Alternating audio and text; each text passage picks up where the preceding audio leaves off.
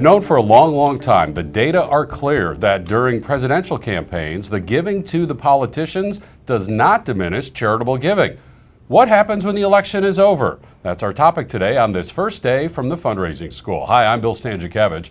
And I'm joined today by Jackie Ackerman, my colleague at the Indiana University Lilly Family School of Philanthropy, where Jackie serves so well in the Women's Philanthropy Institute. And Jackie, WPI has some new research following up on what was happening with charitable giving, especially amongst women, after the 2016 election results. What did you find? All right, well, we looked exactly at the 2016 election, um, wanted to learn a little bit about how charitable giving changes after the election, as, as you said, um, and looked at who's giving, um, men and women, and at where they give. So mm-hmm. the, the types of organizations, and especially the perceived political leaning of those organizations. So we came away with four key findings. Um, first is that compared to what we would normally expect, mm-hmm. uh, we didn't really see an election boost giving.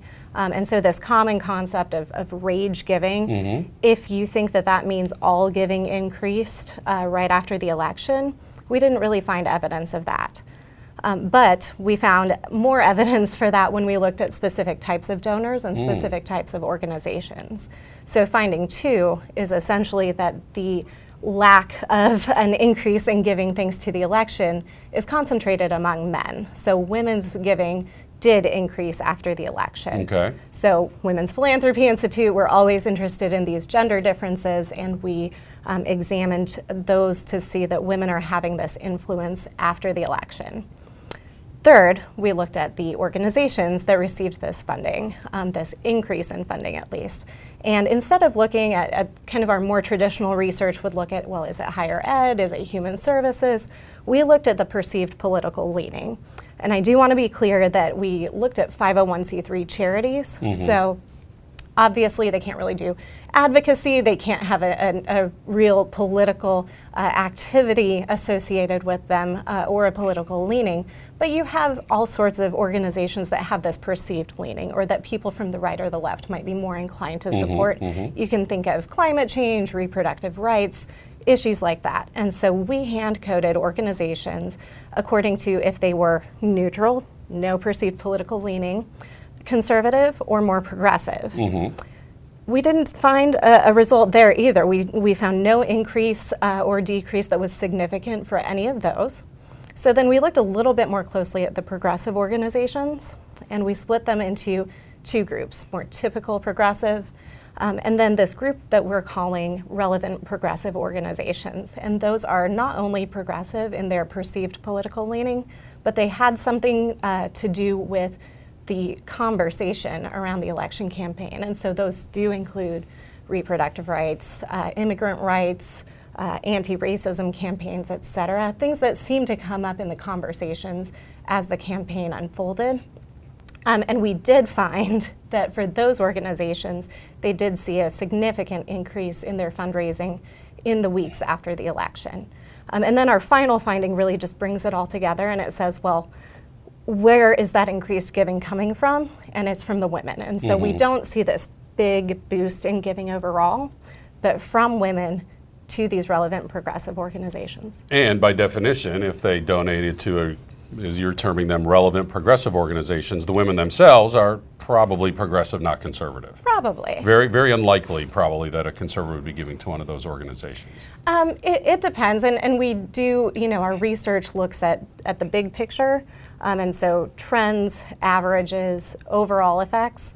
Um, there are certainly more conservative leaning women who might care about um, climate change, the environment, uh, certain certain issues, one or the other, uh, who might still not identify as as a left uh, left wing voter or anything like that. Well, and to your point, these data are based on 2016, and this is a fundraising podcast, not a political science yes. podcast. But we also know the vote shifted uh, along gender lines in 2018 for the congressional elections, which we need to be clear. This study does not look at. And so, again, some of the big picture findings uh, not a net increase in giving after the election.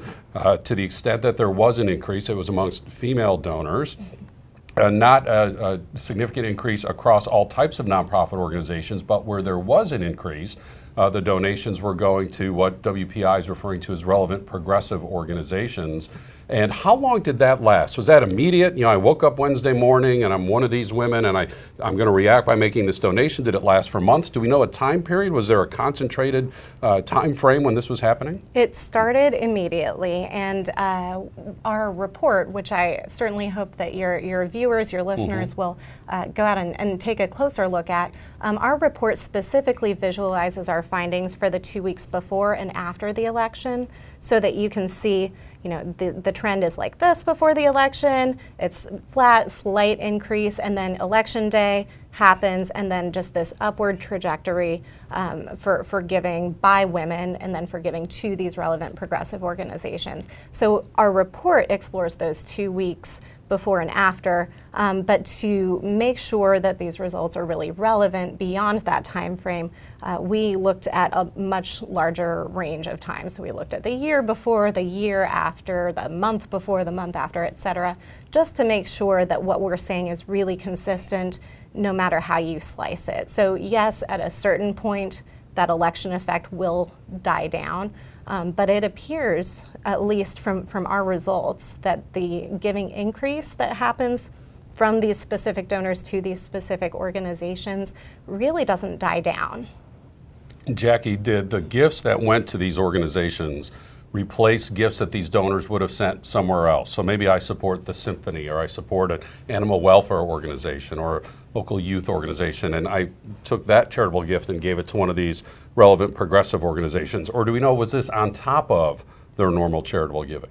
So our research study here is limited in that we, we don't know that. Okay. We used a data set that looks um, specifically at charitable gifts to a broad variety of mm-hmm, organizations. Mm-hmm. And so we see the, the donations to these relevant progressive organizations increase post election.